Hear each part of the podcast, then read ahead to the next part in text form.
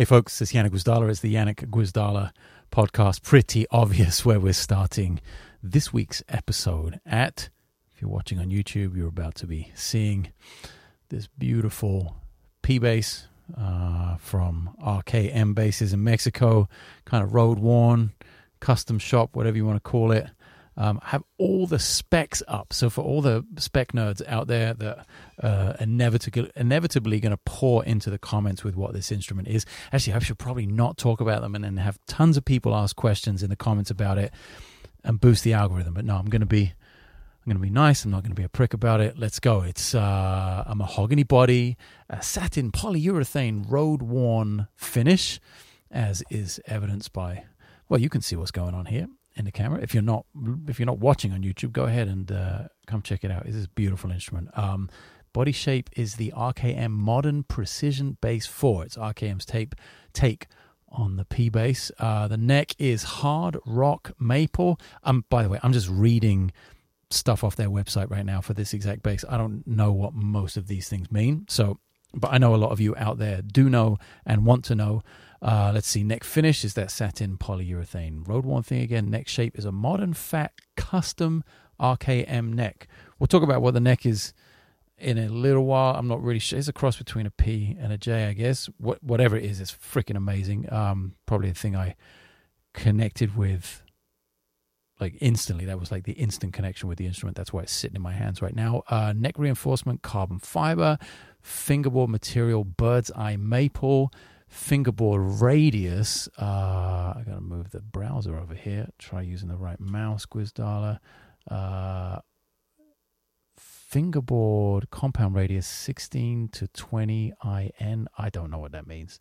Uh, let's skip that one. Number of frets 22, so it goes up to an F. Natural, which is super nice. Fret size, vintage narrow fret wire. I really like the way the frets um, feel the nut material. It actually says brass on the nut on here, but I know it's not because it's white. So I'm not sure what that actually is. Could be a bunch of things from plastic to like mammoth bone or something. And uh, what else do we have on the specs here? I guess the pickups, electronics. Yeah, electronics bridge pickup is a Fralin P bass. That bridge and neck pickup. So it's a double P, two sets of P uh, of P's right here. Um, they're by Fralin or Fralin. Don't know that company, but they feel great. The preamp is a Sadowsky four knob WVTC 9 volt. And the controls are volume, blend, active, passive. Oh, yeah, it has a pull pot for active, uh, passive. Where is it? There it is. And treble and bass. Knew that. The hardware is Hipshot. Um, yeah, machine. There was all Hipshot. Very nice miscellaneous miscellaneous don't need to know any of that. Okay so that's the specs out of the way. That's the nerdy bit. Um, i'll throw some of that in the description as well just so you can go back and decipher exactly what it is for yourself. Let's let's hear the bass. Uh, well how do i have it set up right now? I have it on the back pickups only full tone a tiny bit of bass i think but there's no center notch on the on that pot so i'm not sure um, full volume. It just feels so freaking good. I, what is it that I think the thing I figured out, even at the NAMM show, which is where I met these guys, beautiful cats from uh, from RKM. Um, that's where I met these guys. Where I played the bass the first time. I was just walk casually walking by a different bass. The look of a different bass, the green one that was on the booth, caught my eye, and uh, I stopped by. I was checking it out. There was some short scale things. There was a fretless. There was a bunch of stuff. oh, this is interesting. Got talking to the cats and eventually sat down and played this one first, this blue one, and that was it. I even tried the green one. I tried a bunch of others, but there was something about that first impression, that instant connection that you sometimes get with an instrument. Maybe you've experienced that before. Um, you know what I'm talking about. That just that was it, you know. And, and when finally when they were sweet enough to say, "Hey, do you want to take one of these with you? Do you want one of these instruments?" Um, I was first of all blown away and very flattered. And they were saying maybe actually the green one is is better in this respect and that respect and blah blah blah. And I, it was really this blue one that I stuck with and they were slightly different basses. It wasn't that they were the same bass and one was better than the other. Just the feel of this one, and I think the maple neck. I've always liked maple necks on a P bass. Um, was just an instant vibe for me. Before we get into more playing, uh, and, and all the rest of it about the bass knife. There's so much to talk about. NAMM recap and all kinds of things that happen. I have to tell you that just literally just in today, as I record this on a Sunday, a ton of physical books just came back into stock today. Pentatonics, which sells out immediately. I'm sorry. I wish I had the capital up front just to buy like a thousand copies and have them in the house. I don't. So I buy them 10, 20 at a time. They sell out. I buy more. So I'm going to keep doing that. Um, there will be there is a waiting list. If it's sold out and you and you, and you put your email in you can get notified when it comes back in stock. Maybe you've already seen that. But as of today there are Pentatonics 251s altered warm up iconic lines sight reading and chordal harmony volume 1 back in stock. Uh, so i just wanted to tell you that. Um, give a quick plug to the books and they are shipping worldwide. If you're outside of the US, make sure you're on the international shipping page. A few people have been saying, "Hey man, I wish you shipped to, you know, Slovenia or the UK or Australia." We ship everywhere. You just have to be on the right page on the website. It's all linked below in the description of the video if you're watching on YouTube, or it's in the show notes if you're listening elsewhere. So where do I start with this bass? And also, it's the irony is not lost on me that not three or four months ago I was sitting here making a video saying I'm selling all my basses. I'm sure that's your first instinct. If you haven't already, if you haven't like just paused the video and commented, "Hey man, I thought you were selling all your shit." If you haven't done that already, um, here's the explanation with that. I did sell a crap ton of basses, a lot of things left. Um, and rightly so. And a lot of quite sentimental things, actually, because I'd played them in, you know, situations that meant a lot to me. But the reality of the situation was they just weren't getting played. And uh, I wanted to do two things. I wanted to strip things down because I wanted more space, number one, um, and having like it's ridiculous having 25 30 basses or something for me at my age at based on what I do as a bass player, you know, I, I said I've said before I'm not the Lee Sklar or the Sean Hurley. Although actually now I reference those guys, I think Lee Sklar plays that Frankenstein bass in his Dingwall so much. Let's say that's only two instruments, and I'm pretty sure Sean Hurley plays most often his kind of signature um, Fender P bass thing. So, but those are the kind of guys who are in the kinds of positions where they will take so many instruments to a studio session because that's what they do every single day of the week and that's their that's their lives that's their career and that's just not what I do as a bass player. So that was getting rid of all of those basses was a lot to do with that was a lot to do with sort of facing reality understanding that I want less clutter and I want more space maybe some more space for some pedals I've since sorted all my pedals out since the flood and it's been nice to have them out there and really see them all and I'm using them more and preparing videos for you guys for the pedal studio series um, so yeah that was what that was about and then after I got rid of them it wasn't like I was really missing anything, but I did feel like I had. I thought to myself, oh, if something were to come up, um, maybe if I had a custom instrument built or something, there would now be the space for it, and there would be the space to have sort of one of something. And of course, I have a Fender P bass, and I got rid of a few P basses, and I got rid of the Mustang, and I got rid of the uh, Music Master. I got rid of a bunch of four strings, a bunch of Fenders. But when this came along, when this double P came along, that is a little unique. It's like my kind of as unique as my Mattison triple P in that sense, is it does something quite specific.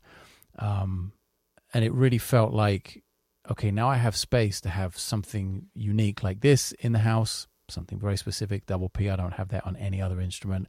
Um, so it sort of feels nice. Like I'm not getting 20 more basses to replace all the ones that left, but out of, I don't know, what I sell like 12 or 13 instruments or something like that, maybe two or three, two or three over the next year will come in.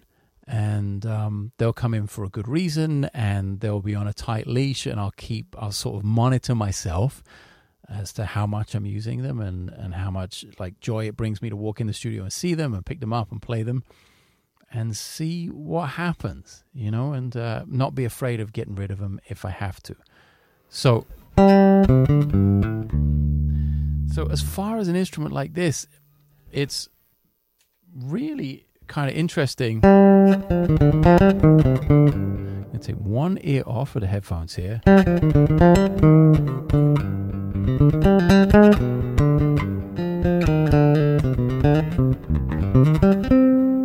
Still getting used to it. Obviously, I've probably played no more than about three or four hours on this instrument total, which is you know not not a lot, of course, compared to all of my other instruments. And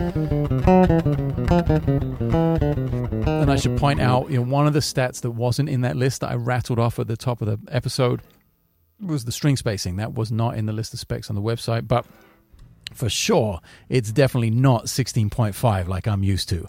Uh, that's that is absolutely for real. Um, it's it's quite wide. It's more typical of a Fender. I'm gonna say maybe 18. I don't think it's like bombastic like 19 or 20. I don't think I'd be able to play half of the things I'm able to right now if it was that wide. Um, not without a lot of practice. So I think it's probably somewhere in the 18 millimeter range. I'll report back to you soon on that.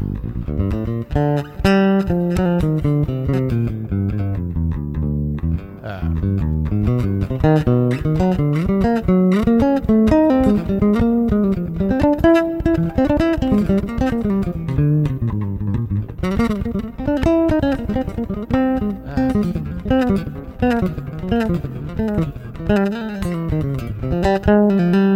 I'm kind of flexible on it. It's not. Um, it's a little weirder angle today as, I'm looking at the monitor here and the camera's rolling back and forth. You guys are a little bit below me today, uh, but I figured this would be the best way to get a close up and give you guys a look. Slightly thinner headstock, for instance. That's a pretty unique shape on it. Don't see that too often. But yeah, the best angle to give you guys a look at what's going on here with the instrument and a close up of, of all the good stuff, all the, the pickups, the control layout, and kind of how how I'm doing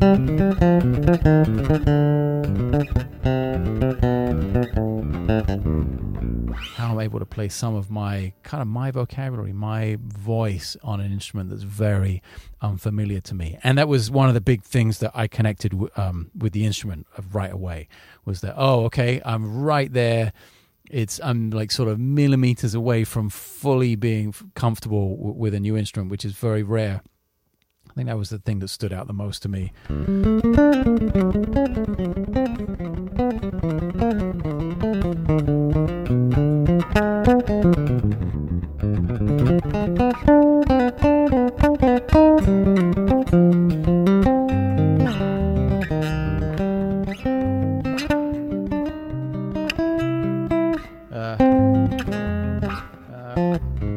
Little the, the stretches are a little, obviously a little bit more. It's a 34 inch scale. I'm really used to playing a 32 now. So between the scale and the string spacing those are probably the two things that are a little bit um, that will take a little bit of getting used to. I'm not sure if it's something i want to change and make the string spacing a little narrower um, by adjusting the bridge. I don't know whether i would customize the nut potentially to do that. I, am not sure. Um, it's, it's one of those things like maybe just take it at face value and use it for what it's great for. And I think it gives, yes, it's a double P, and I think it gives maybe an option. I felt it was a little more jazz like, jazz bass like when I picked it up for being a double P, like a double dosage of P should not equal J, for instance. But it, it really kind of did. It gave me that little bit of versatility. I was, I broke all my rules. Um, uh, uh, you know, I even slapped it a little bit. The maple neck, I couldn't resist. I knew if everything was set up the right way, it would probably sound like a little bit like Marcus Miller. Uh, that my EQ is not set up the right way for that sound right now, but um,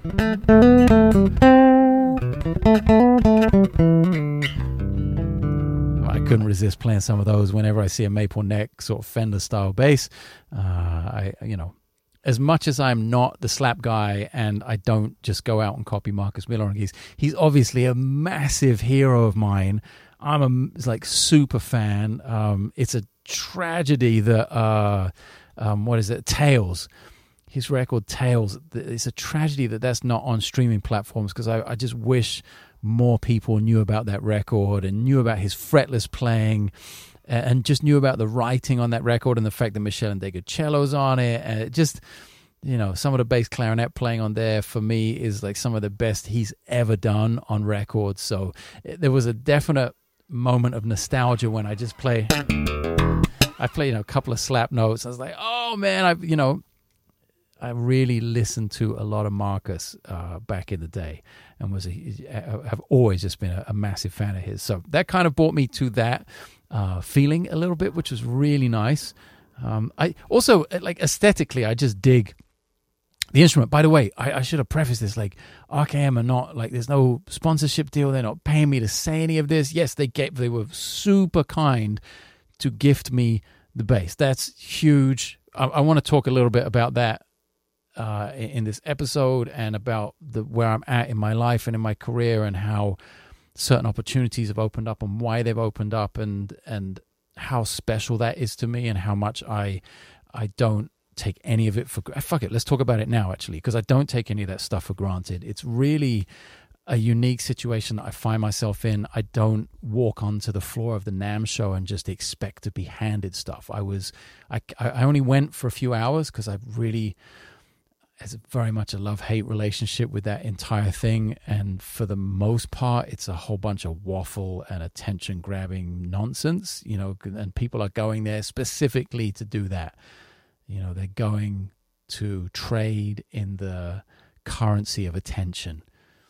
And they're going to go on the booth, and they, they there are certain musicians, certain very well known musicians that I'm sure you've all heard or seen on YouTube or TikTok that, that that's basically what their entire setup is. That's how they play all the time, and it's just yeah. You go to the NAMM show and you see and you hear that up front and in person. You're like, oh my god, like this is what I hate about this show because it's just absolutely like pedal to the floor, flat out, loud and as fast and as stupid as you possibly can. You know, very little music going on for the most part. There's some exceptions, of course.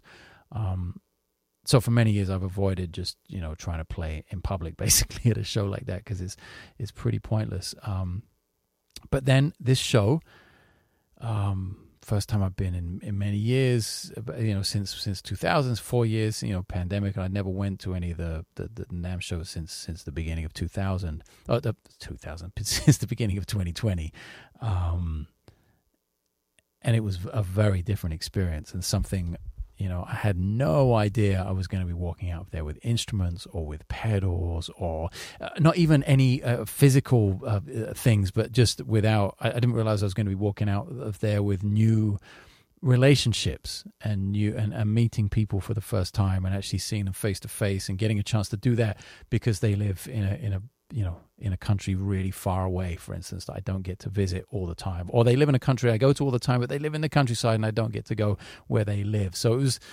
for that, I was very, very appreciative. And I'm actually really happy I went, even though it was just one day I went on the first day, the Thursday, and I only went for a few hours. And my, uh, my low end buffer was basically full by two o'clock, and I was like, I can't take this anymore. It's just too much. It really is actually that sound.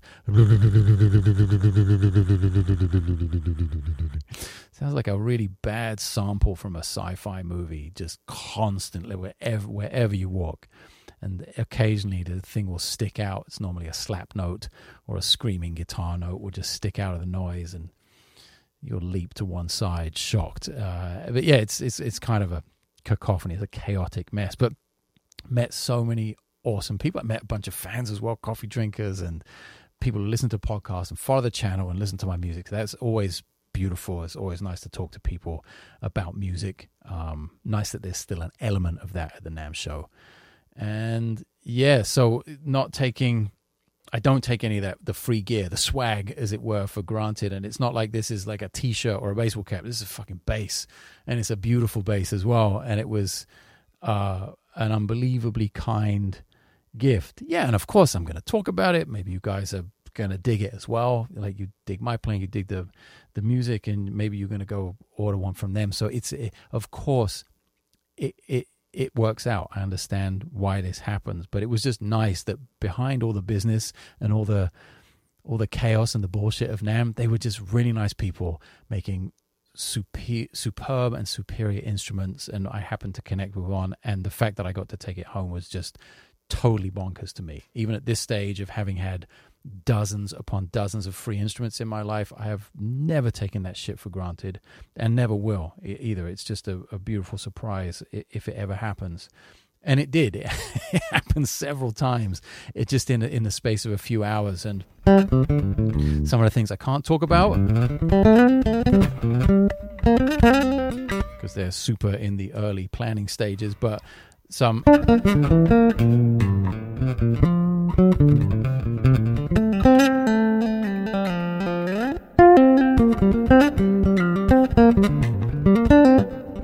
But it did actually make me excited about music. That's the most important thing. Uh, some of these things that I've talked with various uh, how should we how should we go various companies about made me excited to look forward to making music with with certain products that may be coming in the not too distant, distant future. Um, so yeah, an overall a very positive experience.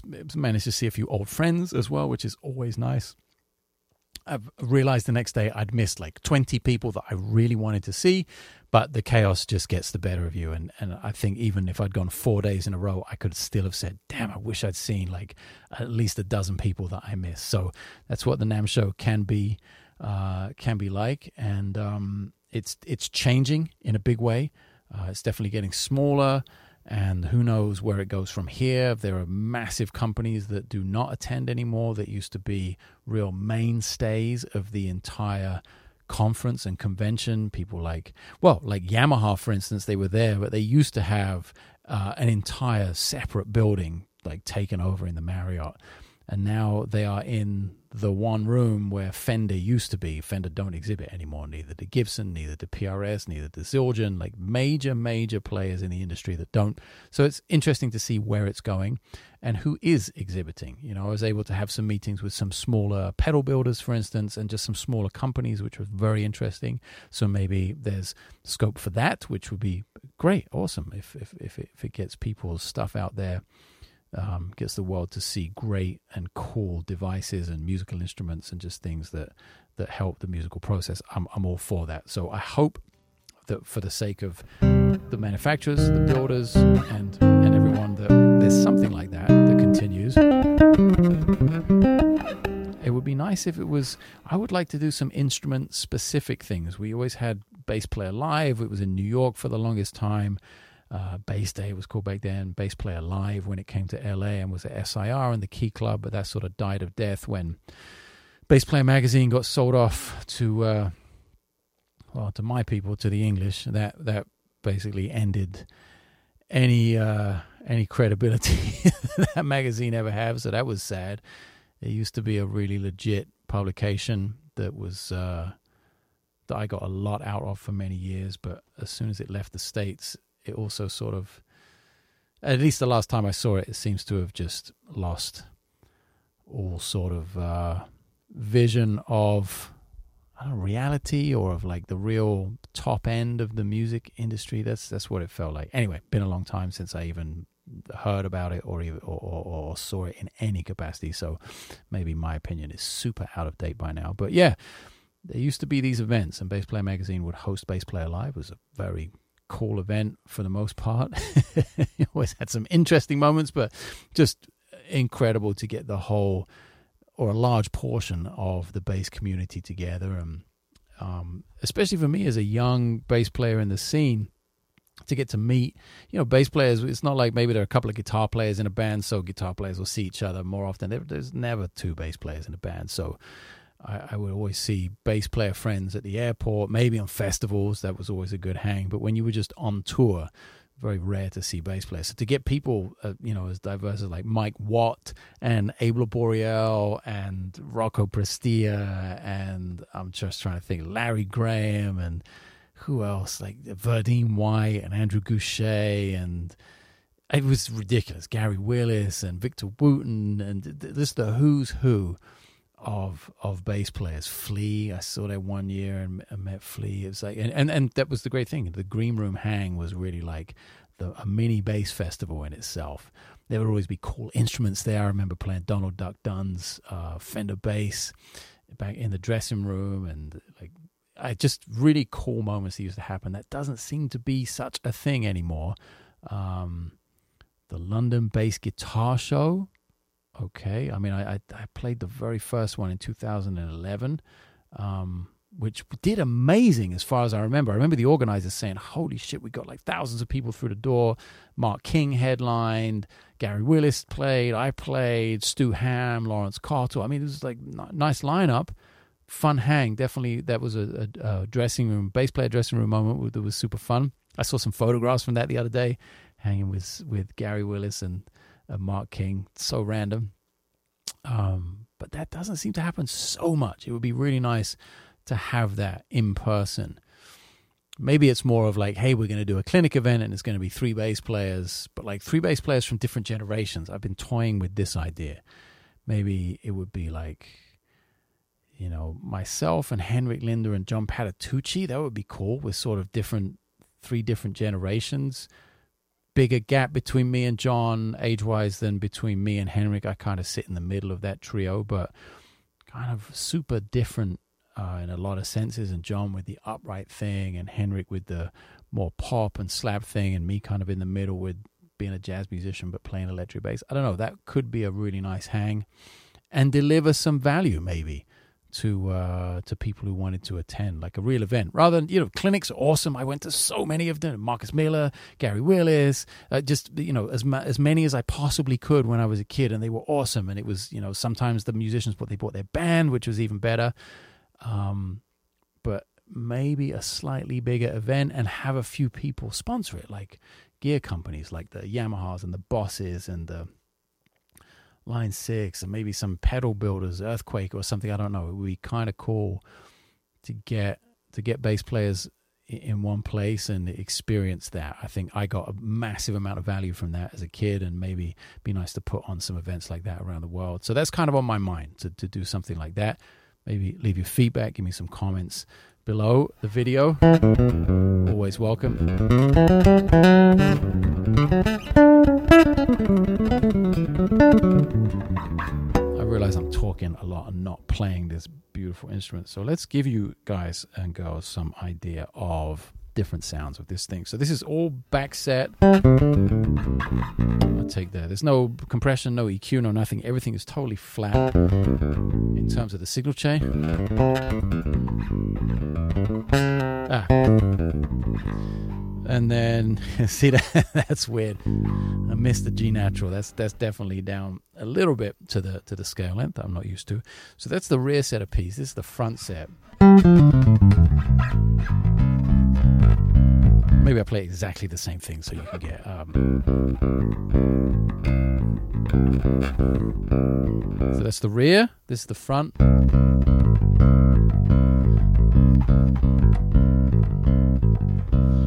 This is both of them right up the middle.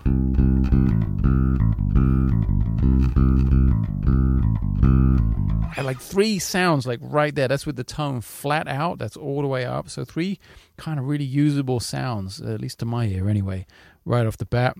Uh, let's take the tone all the way out. Do the same thing again. So rear set.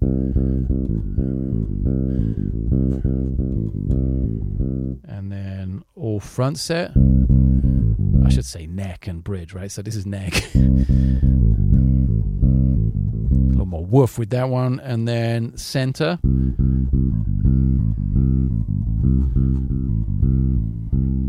And then what do we got? Active passives. Whoa, so we get a big uh, leap. It's a big leap down in signal. So the preamp is really bumping actually.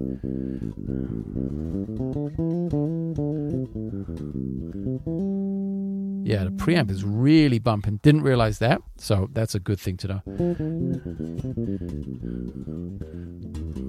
And that's probably why it, so many things becoming very obvious now. That was probably why it was bumping my system uh, a bunch as well. I was like, man, why is the signal so hot? So okay, uh, the preamp's back in now. Um, yeah, why is the signal so hot? So the preamp was really doing some work there. Um, uh,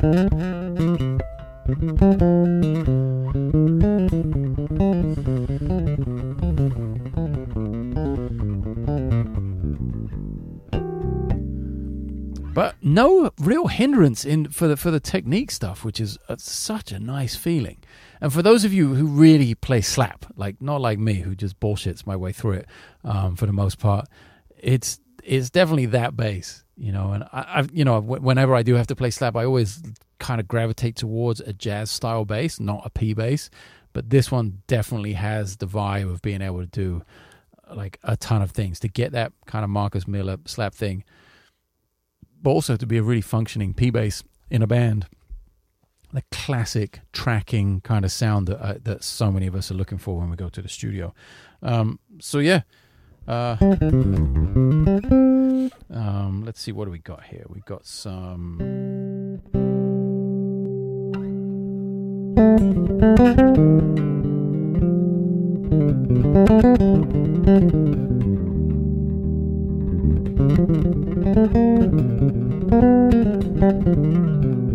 Thank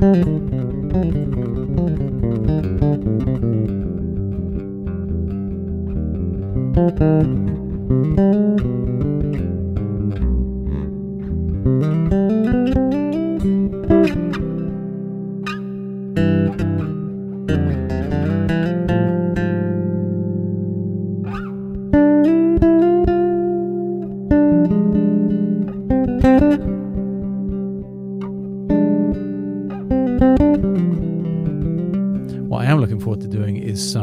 Episodes of the uh, of the pedal studio with this. I think it's gonna be great using the um, Lusitan. I think I unboxed those in a previous video, so I'm not gonna get those out again. The, the compressor and the and the uh, ground and pound, the Alma compressor and the ground and pound from uh, Lusitan. So looking forward to doing that episode with this. I did one episode like a, a lesson video the other day and um, and it felt great explaining uh, uh, what, what, was I doing? Um, I was doing the bass line.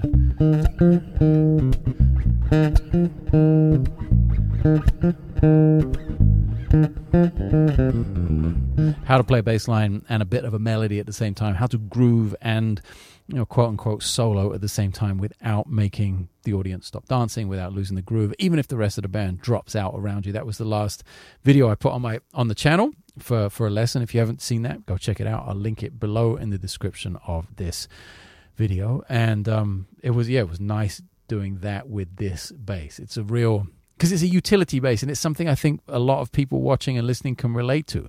Like the four string is the thing, right? And it's amazing. Like as I look around me, like one, two. Of the, let's see, let's just count the basses in the room. One, two, three, four, five, six, seven, eight. I've got eight basses in my studio, and one, two, three, four, five, uh, four, five, six, six of the eight. Seventy-five percent of the instruments in my studio are four strings.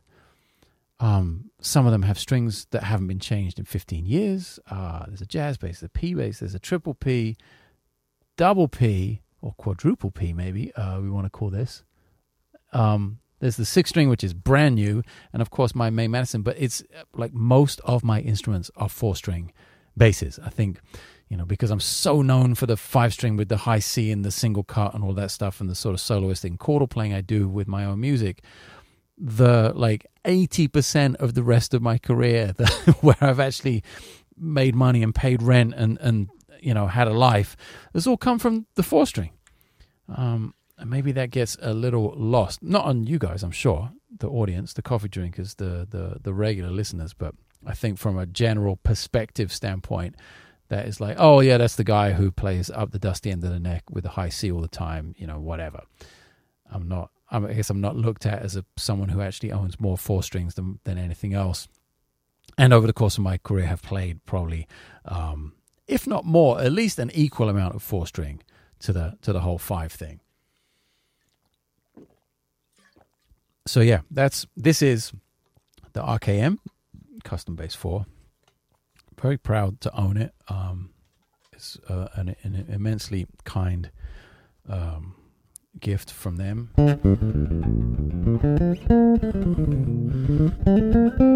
You know, I really hope this is recording well because I've hardly recorded with it at all. I definitely haven't done anything like this, like the podcast with it, and I really hope you're getting as beautiful. Uh, an example of it as I am in the room through the amp.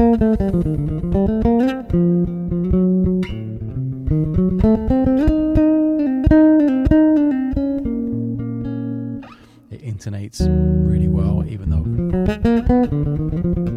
uh, the first thing I did with it was butchered the, the action and raised it up like crazy. Uh, uh you know, anyone who knows me knows that's my scene. I wonder if I can how I can give you a good look at that in the light. And this is a terrible angle to do it, but oh, there you go. You can kind of see the daylight, the daylight through the E string and the neck there.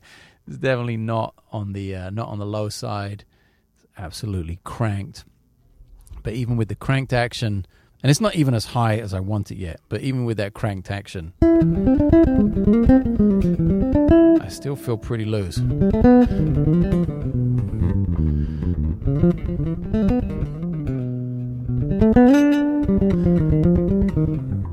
It started to make me think, oh, so what would a five string version of this sound like? That would be really interesting with these sort of, uh, I guess, lower profile frets with the maple neck. That that could be a thing, like a four string double P, a five string double P. Sorry, that would be an interesting take on it. What would what would it feel like with a 33 inch scale, maybe, or a 32 even? Um, that would be interesting. How about a zero fret instead of a nut? Those, if I were to customize something or help design something, I think those are the things that I would be thinking about.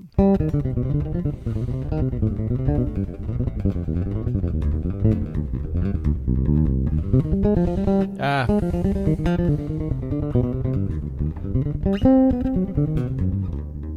But I'm still able to fly around it and feel like myself, and I, I hope I'm really looking forward to doing the mix, the, the, quote unquote mix on this podcast once I get done.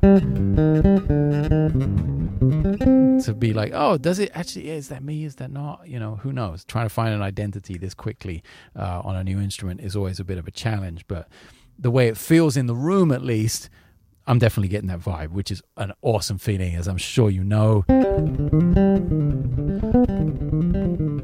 There's always obviously something nice about a new instrument, and you find totally different things in it and new stuff and stuff you hadn't expected. But there's also that sort of thing that you want, like, you want some consistency through your instruments and you want to sound like yourself uh, as soon as possible, even if there are new uh, new angles to that, shall we say, with, with a different instrument. You, I, I, personally, I want to sound like myself right away, and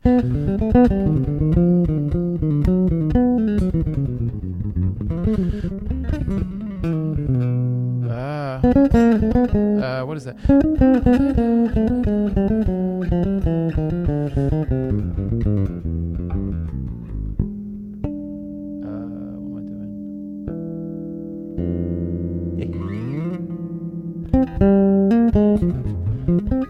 I definitely feel like that is happening here in the room. And I'm psyched. I'm going to take it to a gig this week. If anyone's in LA, playing with Bob Reynolds on Thursday night at the Baked Potato, I'm going to take it to the gig. I really want to feel it in action, you know, in the field, reality versus studio in this very uh, conveniently cozy environment but cozy not really the word. We're experiencing sort of a biblical uh, storm for LA anyway. I'm sure there are Seattle's looking down here like, yeah, whatever, guys. That's just a Monday morning in July for us. But uh, certain parts of LA, I read Pasadena's getting 10 inches of rain. Long Beach is getting six. Like, or the downtown is getting six inches. Like, certain parts are being evacuated. There are mudslides. It's quite crazy. And where we live up in the hills, I'm just hoping our house sticks to the side of the hill through the night because uh, it's really, really coming down out here. And um, yeah, so cozy maybe not the right word right now.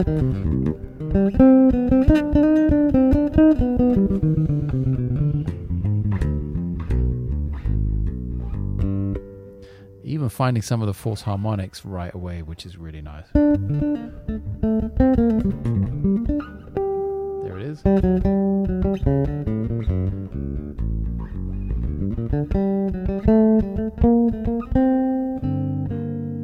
So I could talk and waffle and play for hours more, but I need to go do that uh, on my own time and not bore you guys and girls with it. Um, yeah, that's it. That's the new bass. Uh, I, I can't believe it's can't believe I said I was selling all my basses and I said I wasn't going to the NAMM show I did sell a bunch of basses, but I did end up going to the NAMM show and came away with this one, and possibly a few more things on the horizon. Um, and yeah, I'm looking forward to the design side of things more than ever, I think, and sort of contributing to some instrument projects that are perhaps not signature instruments or perhaps not something that goes into production for years and years and years, but maybe things that are limited runs and something that is, you know, not for everyone, not for the masses, like not trying to make the next P bass that sells 10,000 units over um, 20 years or something, but actually just trying to make something special, uh, something that the, I think the most important thing is that it's something I'm going to keep and it's something that I'm going to use. Um, so there really has to be purpose and intent behind the design and the collaboration, which uh, a few of the conversations I had at the NAMM show really gave me some gave me some hope uh, with that. And uh, one last thing, which was super interesting, I got to hang with uh, with Jonas Hellborg a little uh, a little bit uh, because Caveman Audio and Dogal Strings were sharing a booth, and I went by to see uh, see my buddies at Caveman. And Jonas is working with Dogal Strings and has a like a signature set of strings or something. He was telling me. Um, but interestingly, we were discussing, you know, what we like and what we don't like about instrument design, and I was like, I, I, I, I said, yeah, well, you know, I, I really like to play with the zero fret. And he's like, yeah, me too. I said, yeah, I really like the 32 inch scale. He's like, well, yeah, me too. And I said, well, I really like E to C. He's like, yeah, me too. And I was like, are we playing the same? Are we doing the same thing? But like, we don't, we've met a few times over the years, but we are, we're not friends. We don't talk. We don't text. Like, ho- hopefully maybe that will change now because we apparently have. And also, I don't like, I, am ashamed to say I don't follow uh, uh, everything that Jonas Hellborg is is doing as much as a fan of his as I've been over the years, and of course the stuff with John McLaughlin really like had a massive impact on me, as I'm sure it did a, a lot of other people who heard that music. And Jonas's playing in general had a, had a massive impact on me. Again, stylistically nothing like what I do now, just as the Marcus Miller thing is not what I do now, but those guys had huge impacts on me uh, early on in my career and in my development as a musician. So uh, I'm ashamed to say I haven't followed so much of what Jonas has done lately. But it was interesting to see that we uh, have separately arrived at, at a very similar setup in terms of what we dig for our own music. So that that could be a really interesting maybe podcast interview. I'd love to go to Sweden, out to the countryside where they live, and uh, and do that interview. That would be super fun. Um, I'm also looking at trying the squiggly frets. If you've if you've uh, checked that, that those out, the true temperament frets, you may have seen Henrik Linder has those on his basses.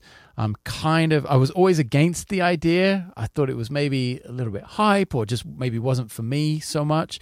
But the more I get into the details, the older I get, the more my music changes and perhaps my writing and writing specifically for the for the bass at certain points and maybe writing some completely solo music there's something that kind of catching my ear a little bit in terms of uh, in terms of the of the squiggly frets and the tuning and how that kind of affects um, you know affects affects the setup, affects chords, affects melodies. I was talking to Henrik a little bit about it. We got to hang. He was sitting right there on the couch actually just the other day. Um, him and Anders Mattisson came over for dinner. It was great to catch up with Anders after all these years. Holy shit, there's so many things happen at NAMM. I didn't even talk about Mattisson and yeah, played some new instruments that uh, True Temperament are doing, CNC versions of the Mattisson basses. So that could be something that's a collaboration that might actually work out in terms of producing some instruments where we failed before. So that was a nice uh, sort of reunion and catch up, and you know, just really good to, to hang. And I was talking to Henrik about the True Temperament fret thing specifically, even though now True Temperament, the company, have CNC machines and are producing basses. I know Henrik has sold a bunch uh, of his pink one, the the Henrik Linder thing with the squiggly frets in, and we were just talking about the setup and you know how maybe that's something I want to try. Um, I definitely want to get. I don't have a fretless anymore, and I, I want to get one that's maybe a, a, an exact copy of my Mattisson five string with the high C but fretless. That would be very interesting, and something I think I would just keep forever as a as an option, as a sonic option here and there. Maybe even write a little bit more for it. That's all. That's starting to be what's in the back of my mind. That's probably something I should have tacked on the story about selling the basses Was that I want to be so focused on the, on the output, on writing and producing and releasing music, that I had a bunch of instruments that weren't a massive part of that. So that's definitely a shift I was trying to make by getting rid of a bunch of instruments, and that is the direction I'm continuing to move in by perhaps taking on uh, a very few new ones over the next year or two. So yeah, it's going to be interesting. It's going to be super fun. I, of course, love sharing it with you. I can't believe that within two weeks I've shared a six string and a new double P. That's crazy. I could not have if you'd have told me that a month ago, I said, "Yeah, you're out of your mind. There's no way two basses are coming into my orbit in the next month." And holy crap, they did. They're both awesome, um, and I'm just really uh, very fortunate. And uh, that's another thing about the not taking the free gear and the free crap for granted, the free stuff that people uh, throw my way sometimes. And I am very fortunate I, like I think that every single day I wake up, I go through my morning routine, I find many things to be grateful for. It's a great way to start the day knowing that there are relationships out there, um, personal and business and musical and all of those things that bear really, you know, positive and productive fruit, so to speak. Um, and a lot of the questions I get about, well, how do you get this and what are endorsements and all of those things, like I can say I'm grateful till I'm blue in the face and I'll mean it always. That's a that's a big part of what I try and be with myself, never mind with you guys, is is honest. And then there's the other thing of like, yeah, I'm fortunate, but also I work hard. And I think those two things should be really highlighted for anyone who's asking the question of like how do i get to the next step or how do i put myself in that position to maybe be you know throwing some free gear here and there or you know i, I think the, the, the, underneath it underneath it or the foundation is is honesty and is um, just a massive amount of hard work and a huge amount of willpower connected to the love of the work and and and the love of the music. I think that's maybe the, that's the thing I'm most fortunate enough over. The overarching uh, element of being fortunate is that I love the work. And I'm quite happy to get up every single day. Fancy new bass, no fancy new bass, doesn't matter. I want to get up and do the work every single day. I'm transcribing this Michael Brecker solo right now. I've transcribed 100, 150 Michael Brecker solos. I've lost count in my life. I'm 45 years old. I'm not 22. I know it's a minor blues. I know I know all about the guy, about his life, about his music, but I still want to dig a little deeper. I do that with Mike, with with with Keith Jarrett, with Chick Corea, with Herbie Hancock, with Messiaen, with uh, Vince Mendoza, you name it. All the people that I love, I just keep going, you know. And there's a an un just an undying willpower to do that every single day, no matter whether anyone listens to this podcast or listens to my music or gives a crap about what I have to say. That's not the important part. The important part is that I truly love what I do, and I, I, I you know, the reason I'm saying all this is that I hope anyone listening who has doubts or who has questions about where they're going or what they should do should find whatever the foundation is. you should find whatever the foundation is for you. Um, that just happens to be what it is for me, and I try and motivate as many people to to find that. Sometimes it's the same thing, and they have the love for the music. Well, great, and then you can build upon that, and then there are processes you can put in place to accelerate your your learning and and, and get better quicker and streamline your practice routine and your approach and make sure you, you, you play with the right intent and you work with the right intent to get the best results. Um, so I'm always a fan of talking about that stuff. Um, it's great to talk about new instruments, but it's also great to talk about the reality behind it as well and, and how those things come to be.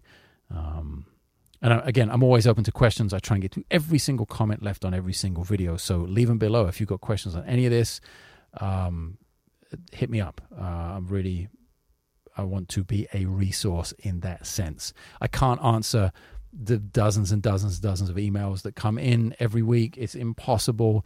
Like you've got pedal questions, leave pedal questions on a pedal video. Don't send me an email with a random pedal question in it about compression or distortion or signal chain. I'm never going to get to it. I simply don't have the time to sit there and write individual emails. But leave me a comment on a video that's about a pedal or compression or fuzz or signal chain. And I'll leave that comment and reply to you because hundreds of people are going to see it maybe thousands even, and it really it really does some good for everyone involved. So the conversation happens on YouTube comments. Let's try and keep to that. And uh, that's it. Don't forget, these books are back in stock, signed copies, shipping all over the world. I apologize in advance that I know Pentatonics is going to sell out almost right away if you don't get to it in time. I'm sorry. I apologize. They will be back in stock as soon as they run out, I order more. Um, I just can't, like I said, do massive batches at this time. I don't have that kind of capital, and there are just too many books. I've written 22 books or something like that. So it would like bankrupt me to have a thousand copies or even a hundred copies of each one in stock at all times. I can't sell them that fast. They are selling out, but I can't sell them that fast. So apologize in advance to people who didn't get one right away, uh, but there are some in stock as of the filming of this podcast. You guys, you girls, bass players, musicians of the world, are the absolute shit. Love you guys, and uh, that's it. Hope you enjoyed the new the new RKM Double P. I'll leave their details in the description. Link you can go check out the website. Uh, I'll even link to the to the bass page of this actual bass, so you can go see all the specs of this exact instrument as well. Um, and that's it. I will see you very soon.